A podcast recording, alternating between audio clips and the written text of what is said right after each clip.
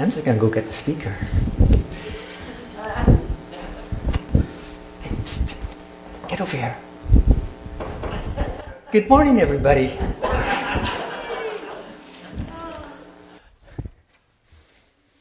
I hope you're like me and enjoy the Advent season and the chance to focus on the birth of our Lord and Savior Jesus. Thank you, Fern and Phil, for helping us get focused on the Lord through song this morning.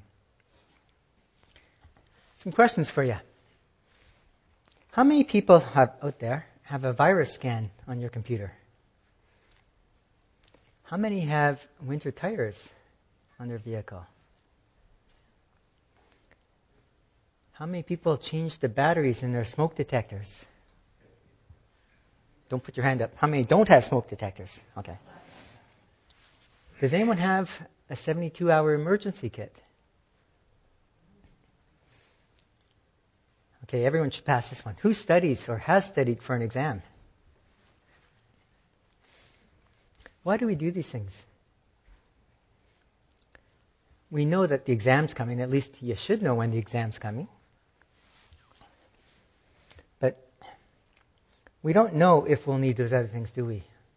We may need a virus scan. Uh, we may need the winter tires. Uh, hopefully, we're not going to need that smoke detector. And hopefully, we won't need that 72 hour emergency kit. But we have them to be ready just in case something happens, right? Perhaps we'll never need them.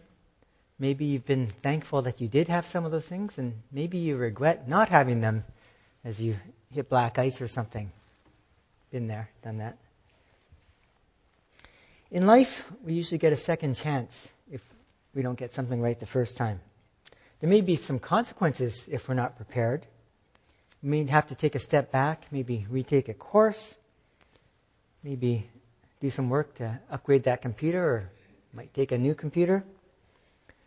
But short of a critical accident, life goes on, and hopefully we learn from our mistakes. The parables we're going to look at this morning are both the wise and the foolish servants and the unfruitful fig tree. While the parables are directed primarily at the leaders of the nation of Israel, they certainly have some application for us. Jesus is going to come back one day. We don't know when that will happen. The Bible is clear that each of us will be examined. Each of us will have to account for our lives and will stand before a judge one day. And the time will come when there is no second chance to make that decision. We all need to be watching. We all need to be ready for the Master's return. Let's just take a moment and just commit our time to the Lord, shall we? Our Heavenly Father, we just pause and just again thank you for your love, for the incredible love you sent us. We thank you that at this time of year, especially, we remember that Jesus gave up his spot in heaven to come down and live as a man for our sake. What can we say? Thank you, we love you, and it's just so amazing. Father, as we open your word this morning, we just pray that you would just, I pray that you would help me just to bring forth your message, that you would just help us all just to take these words to heart and just apply them to our lives. May we be ready servants, looking to do your will and to serve you, to follow your commands. We ask in Jesus' name. Amen. Our passage, the first passage this morning, picks up from where Mark Daguerre left off last week. In last week, if you remember, Jesus was talking about trusting in Him. He was talking about being ready. Like servants at a wedding feast who are waiting for the master, and they don't know what time the master is going to show up. He goes on to say that if the person knew what time the thief was going to break in, he would have been prepared. In Luke 12, verse 40, Jesus tells his disciples, You also must be ready, because the Son of Man will come at an hour when you do not expect him. Peter then asks him, Lord, are you telling this parable to us or to everyone?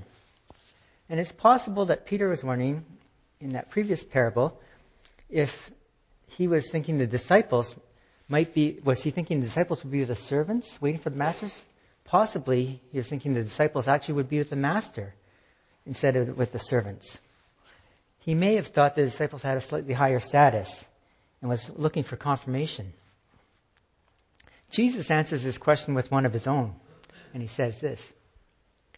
This is from Luke 12, starting at verse 42. The Lord answered, Who then is the faithful and wise manager whom the master puts in charge of his servants to give them their food allowance at the proper time? It will be good for that servant whom the master finds doing so when he returns. I tell you the truth, he will put him in charge of all his possessions. But suppose the servant says to himself, My master is taking a long time in coming, and then begins to beat the men servants and maid servants, and to eat and drink and get drunk. The master of that servant will come on a day when he does not expect him, and at an hour he is not aware of. He will cut him to pieces and assign him a place with the unbelievers.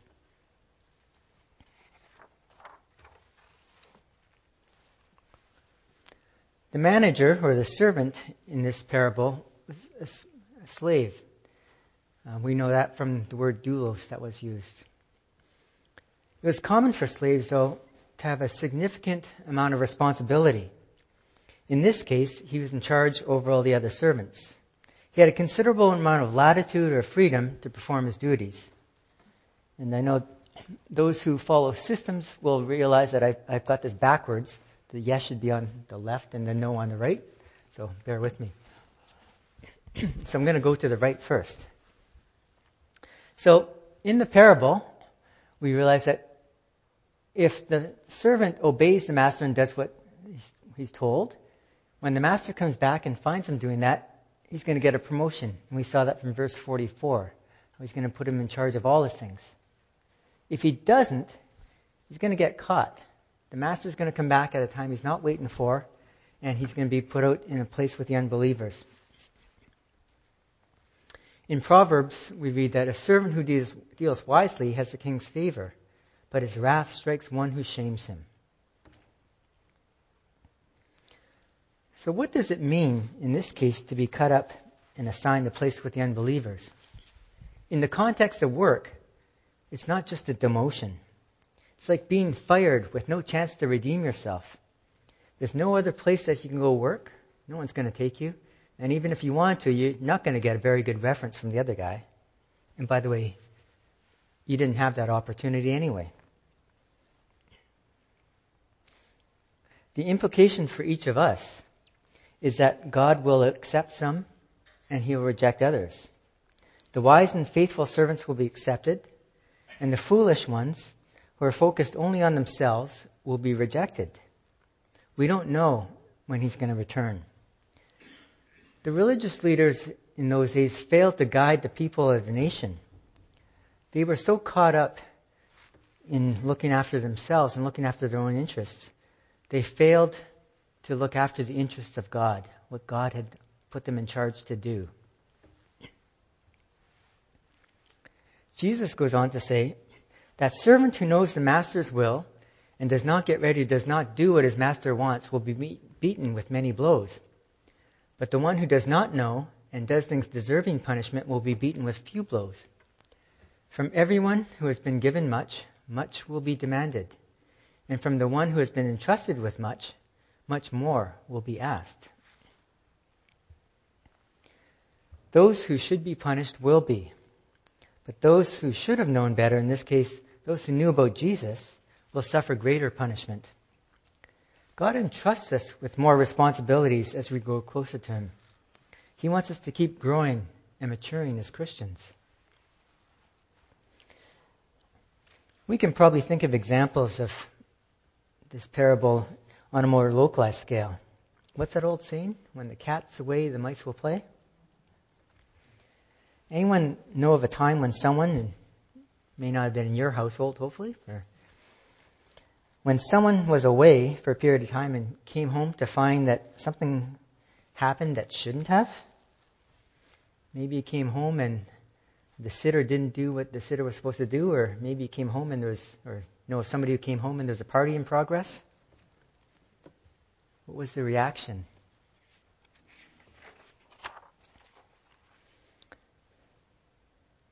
At the beginning of Luke's Gospel in chapter 13, as we look at the second parable, we see two references to people being killed in what would be considered national level incidents.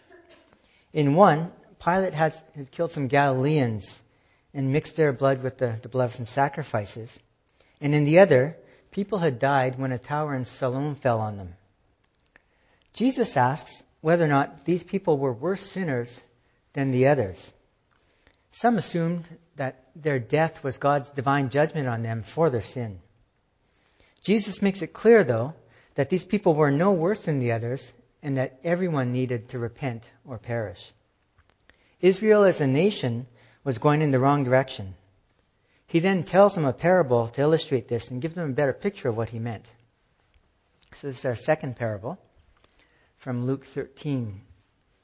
A man had a fig tree planted in his vineyard, and he went to look, look for fruit on it, but did not find any. So he said to the man who took care of the vineyard, For three years now I've been coming to look for fruit on this fig tree and haven't found any. Cut it down. Why should it use up the soil? Sir, the man replied, leave it alone for one more year, and I'll dig round it and fertilize it. If it bears fruit next year, fine. If not, then cut it down.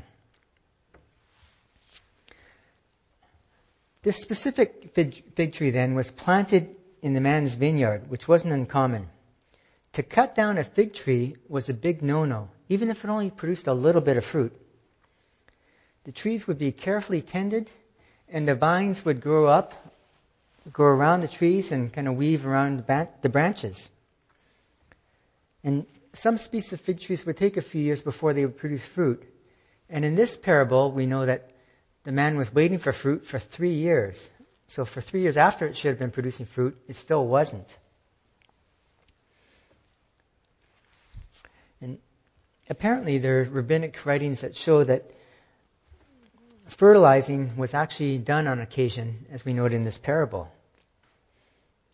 The person looking after the vineyard would, wouldn't hesitate if he had to cut down a barren tree. In this case, though, in this parable, he says, let's give it another try and then cut it down. It doesn't say he'll cut it down, but it can be cut down. So what does this mean? The fig tree is emblematic or representative of the nation of Israel and its leaders. In Jeremiah 24, we have an example of just the relation of the fig tree to the, the people. And in Jeremiah 24, the people have been taken to, into exile in Babylon, and God showed Jeremiah two baskets of figs, which are in front of the temple of the Lord. One basket had very good figs, figs like those that ripen early, the other basket had very poor figs, so bad they could not be eaten. Then the Lord asked me, What do you see, Jeremiah? Figs, I answered. The good ones are very good, but the poor ones are so bad they cannot be eaten. Then the word of the Lord came to me. This is what the Lord, the God of Israel, says. Like these good figs, I regard as good the exiles from Judah whom I sent away from this place to the land of the Babylonians. My eyes will watch over them for their good and I will bring them back to this land. I will build them up and not tear them down. I will plant them and not uproot them. I will give them a heart to know me, that I am the Lord. They will be my people, and I will be their God, for they will return to me with all their heart. Start see any commonalities in what we've sung this morning and what we're reading?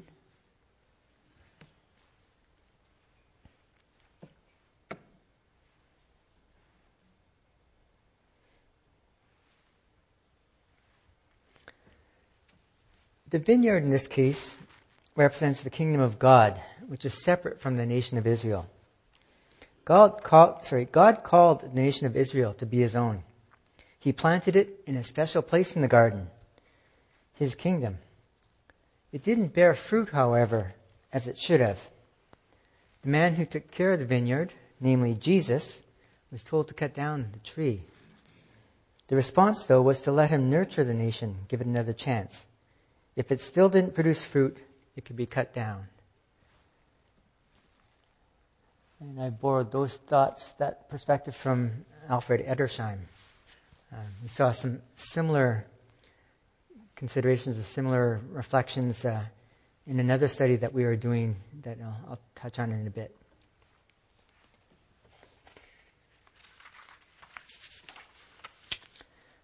The Bible tells us for God so loved Israel that he gave his only begotten Son.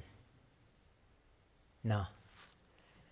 For God so loved the world that he gave his only begotten Son, that whoever believes in him shall not perish, but have eternal life. The people, or almost all the people, didn't realize that Jesus was the very Messiah that they had been waiting for, that they were looking for. They expected somebody totally different, and they're so caught up in their own traditions, their customs. In other words, they had developed their own interpretation of God's commands, what He told them to do for living, that they looked right past Jesus.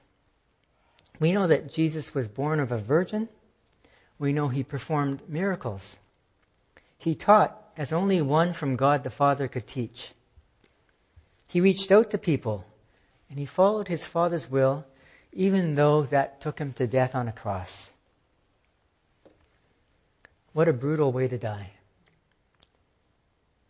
And people have come to faith in Christ by trying to disprove the fact that three days later he rose from the dead.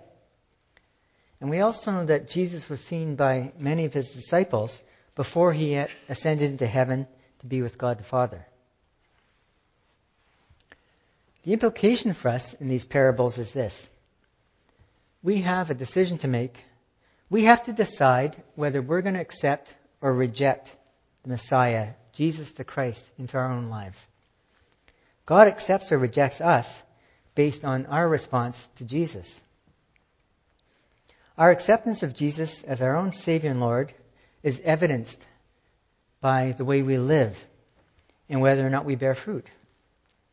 We don't know when Jesus is coming back again or how long we'll have to make that decision. At some point, that window of opportunity is going to close. Who knows? Our day might be today. But we need to be ready. None of us are perfect. Some of us, I'd like to think so at times, but uh, that's a pretty fleeting thought, especially as I get older. I think that even less and less. I know better now. The Bible is crystal clear that we've all sinned and we've all fallen short of the glory of God. In Colossians 1, 12 to 14, the Apostle Paul is talking about giving thanks to the Father who has qualified you to share in the inheritance of the saints in light. He has delivered us from the domain of darkness and transferred us to the kingdom of His beloved Son, in whom we have redemption, the forgiveness of sins. If there's anyone here who has not come to this realization, I urge you to turn your life over to Jesus today. And if anyone's not sure what I mean, please come and track me down after the service. Being a disciple or follower of Christ involves following his example. A disciple sticks close to his teacher and is fully committed to being like the teacher. We need to have more than an intellectual understanding of who Jesus is. We need to follow him wholeheartedly.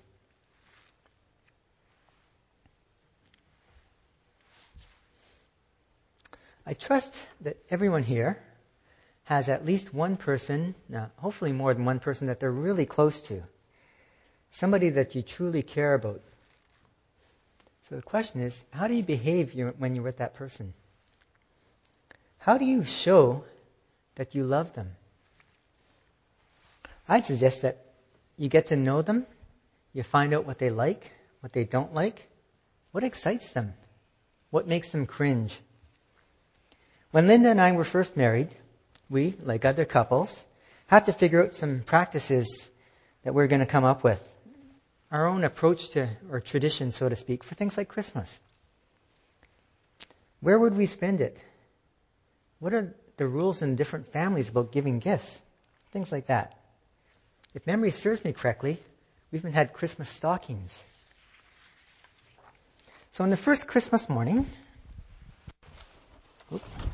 on the first Christmas morning, I looked inside my stocking and I pulled out a small, fairly light gift when I unwrapped it, it looked something like this. Okay. Yes, if you couldn't see it, yes, it was a box of envelopes. And, when you opened the box, there were envelopes inside the box. Now there are some other items in my stocking. I think probably some gum, probably a pair of socks. Uh, and stuffed into the bottom was a piece of fruit, probably an apple or an orange. The part I remember though most was the box of envelopes. One year, and I won't make that mistake again, I skimped on the stocking stuffers. Linda didn't say much, but she was clearly not happy. It was then I learned just how important this was to her. Linda's dad used to work in retail, and in those days, he'd have to work extremely late into the night on Christmas Eve. So her parents filled the stockings with little things, and they opened the gifts in their stockings in their room, and that gave her dad just a little bit more time to sleep after a late night uh, at the store. So, in one small way, and perhaps a very strange one, one way that I show love to my better half at Christmas time is to make sure that there are numerous things in her stocking. Now, for I know last week uh, Mark talked about uh, stuff and, and worried about having too much stuff. So, but in our stockings, there's nothing fancy required. So I've wrapped up things like stamps, toothpaste, envelopes, and other things we need around the house. Some of the items that go into our stockings come right out of the pantry. Some of them come right out of the fridge. Doesn't matter. And yes, if you know my wife Linda, she likes chocolate, so cho- things like chocolate and books and CDs have sometimes made their way into the stockings. Uh, the latest trend is a gift certificate for dinner with a special somebody, and, and it better be me. Uh, and, she gets a pomegranate instead of an orange. And in case you're wondering, I did get permission to share this story before I put it out here. So, how do we show love for Jesus? In John 14:23, Jesus says, if anyone loves me, he will obey my teaching. My Father will love him, and we will come to him and make our home with him. Not long thereafter, he said, You are my friends if you do what I command. No longer do I call you servants, because a servant does not know his master's business. Instead, I have called you friends, for everything that I learned from my Father I have made known to you. As we noted earlier, or as I noted earlier, each of us needs to be like that wise servant, the one who obeyed, not like the one who decided to follow his own worldly pursuits. And I would submit, you can make your own list, but this is my quick list, that there are three things that help us determine if somebody is truly ready love, obedience, and bearing fruit. Jesus showed this in his own life. For example, we read that during the days of Jesus' life on earth, he offered up prayers and petitions with loud cries and tears to the one who could save him from death, and he was heard because of his reverent submission. Because he obeyed, he did what he was asked. Although he was son, he learned obedience from what he suffered, and once made perfect, he became the source of eternal salvation for all who obey him and was designated by God to be a high priest in the order of Melchizedek. As we saw earlier from the prophet Jeremiah, God is concerned with our hearts. Our hearts reveal our true selves. They reveal our motivation for what we do. And we see similar verses to this in the New Testament. For example, in Romans, Paul writes, A man is not a Jew if he's only one outwardly, nor is circumcision merely outward and physical. No, a man is a Jew if he is one inwardly, and circumcision is circumcision of the heart, by the Spirit, not by the written code. Such a man's praise is not from men, but from God. What's the greatest commandment? Love the Lord your God with all your heart and all your soul, all your mind, all your strength. The third aspect of our, our measuring stick or uh, of our being ready is fruit bearing. The owner of the vineyard was going to chop down that fig tree because it didn't produce any fruit. Jesus said, I am the vine, you are the branches. He who abides in me and I in him bears much fruit. For without me, you can do nothing. If anyone does not abide in me, he is cast out as a branch and is withered, and they gather them and throw them into the fire, and they are burned. We have a, a few educators in here. Um, just uh, some of the things that I've learned is that educators, or one of the things I've learned, is educators have looked into just not only what we need to learn, but how we learn things. And I don't remember the exact percentages, but I'm very comfortable with sharing some general rules on this, that we all learn in different ways. Uh, we learn a bit by hearing. We learn some by reading. We learn more if we have to apply it. And we learn more still if we have to teach it. So I'm going to help you apply and or teach some of the lesson or the message yourself this morning. And we're going to do a responsive reading. Uh, it's number 685 in the hymnal, or you can just follow along. And I will read the light print and ask you to read the dark print. If then you have been raised with Christ, seek the things that are above where Christ is, seated at the right hand of God.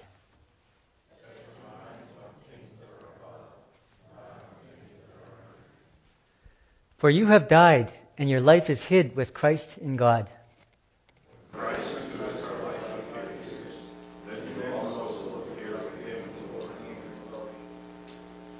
Put to death, therefore, what is earthly in you fornication, impurity, passion, evil desire, and covetousness, which is idolatry.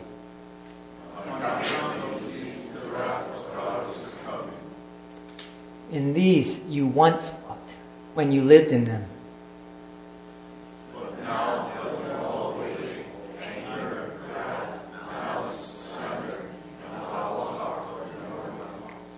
Do not lie to one another, seeing that you have put off the old nature with its practices, and have put on the new nature, which is being renewed in knowledge after the image of its Creator.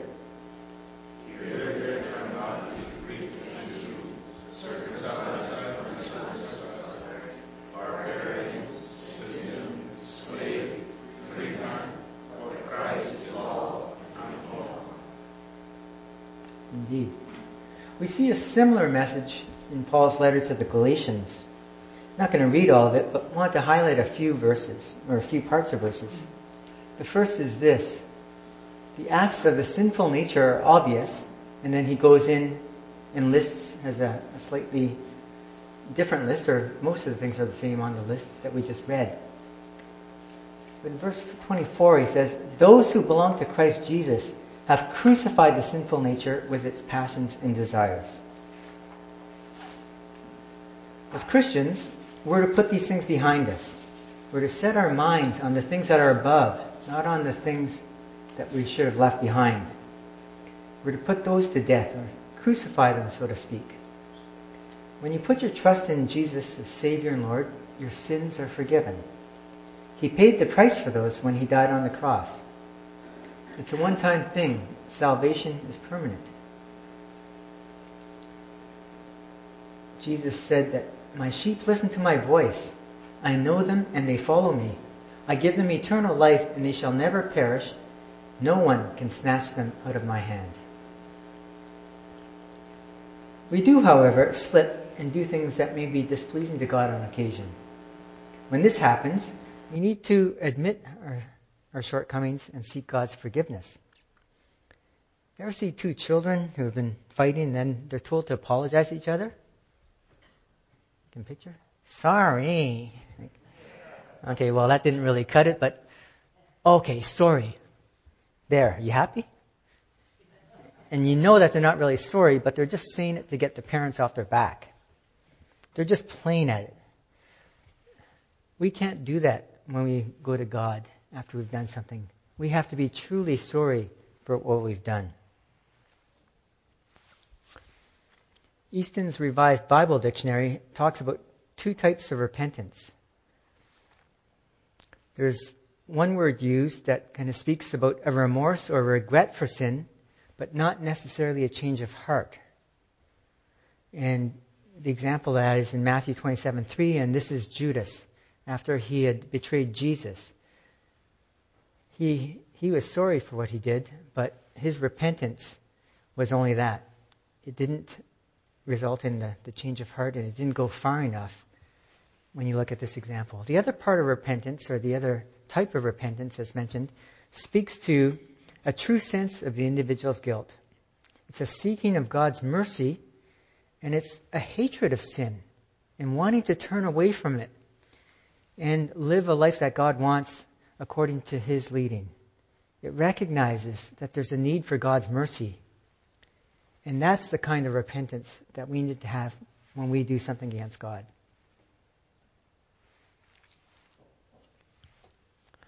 The operative word here is slip.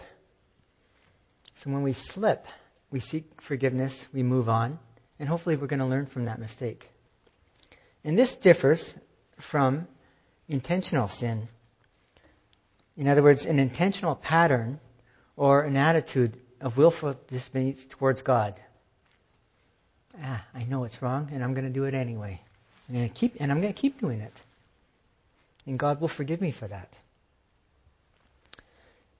Is there something in our attitudes or in our behaviors that's putting a barrier between us and God? Is there something in our lives that we need to address so that we can draw closer to Him? That we can really say, yes, we're obeying and we're following Him?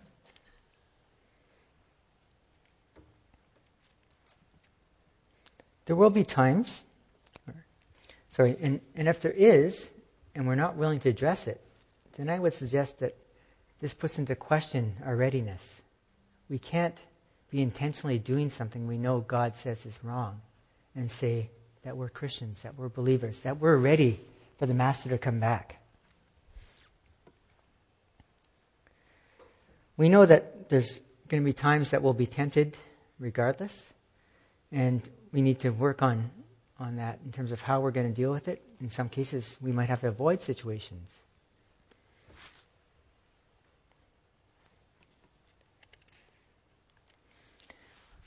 Should note um, sin can also mean that we're not doing things that we should. So we saw that in the, in the parable, where the servant was supposed to do certain things and failed to.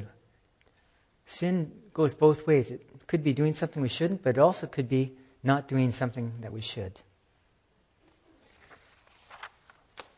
As human beings, we're not always good at highlighting our own shortcomings or those areas we need to address. We come up with good reasons sometimes as to why we can't change things in our lives. At least we argue that they're good reasons. We're told to play on our strengths, not our weaknesses. We must, however, be willing to work on any and all areas that are a barrier between us and God. Sometimes we'll have to admit those things ourselves. Sometimes God's going to just get our attention and if you're like me, you don't really relish the thought of being disciplined. The thought of God kind of giving you a shake and saying, hey, what are you doing here? You need to clean this up in your life. It is, however, a necessary thing if we're going to grow and mature and be closer to the Lord. I would suggest that we appreciate the end result. Sometimes we don't really want to go through the process to get there, but the end result is going to be worth it.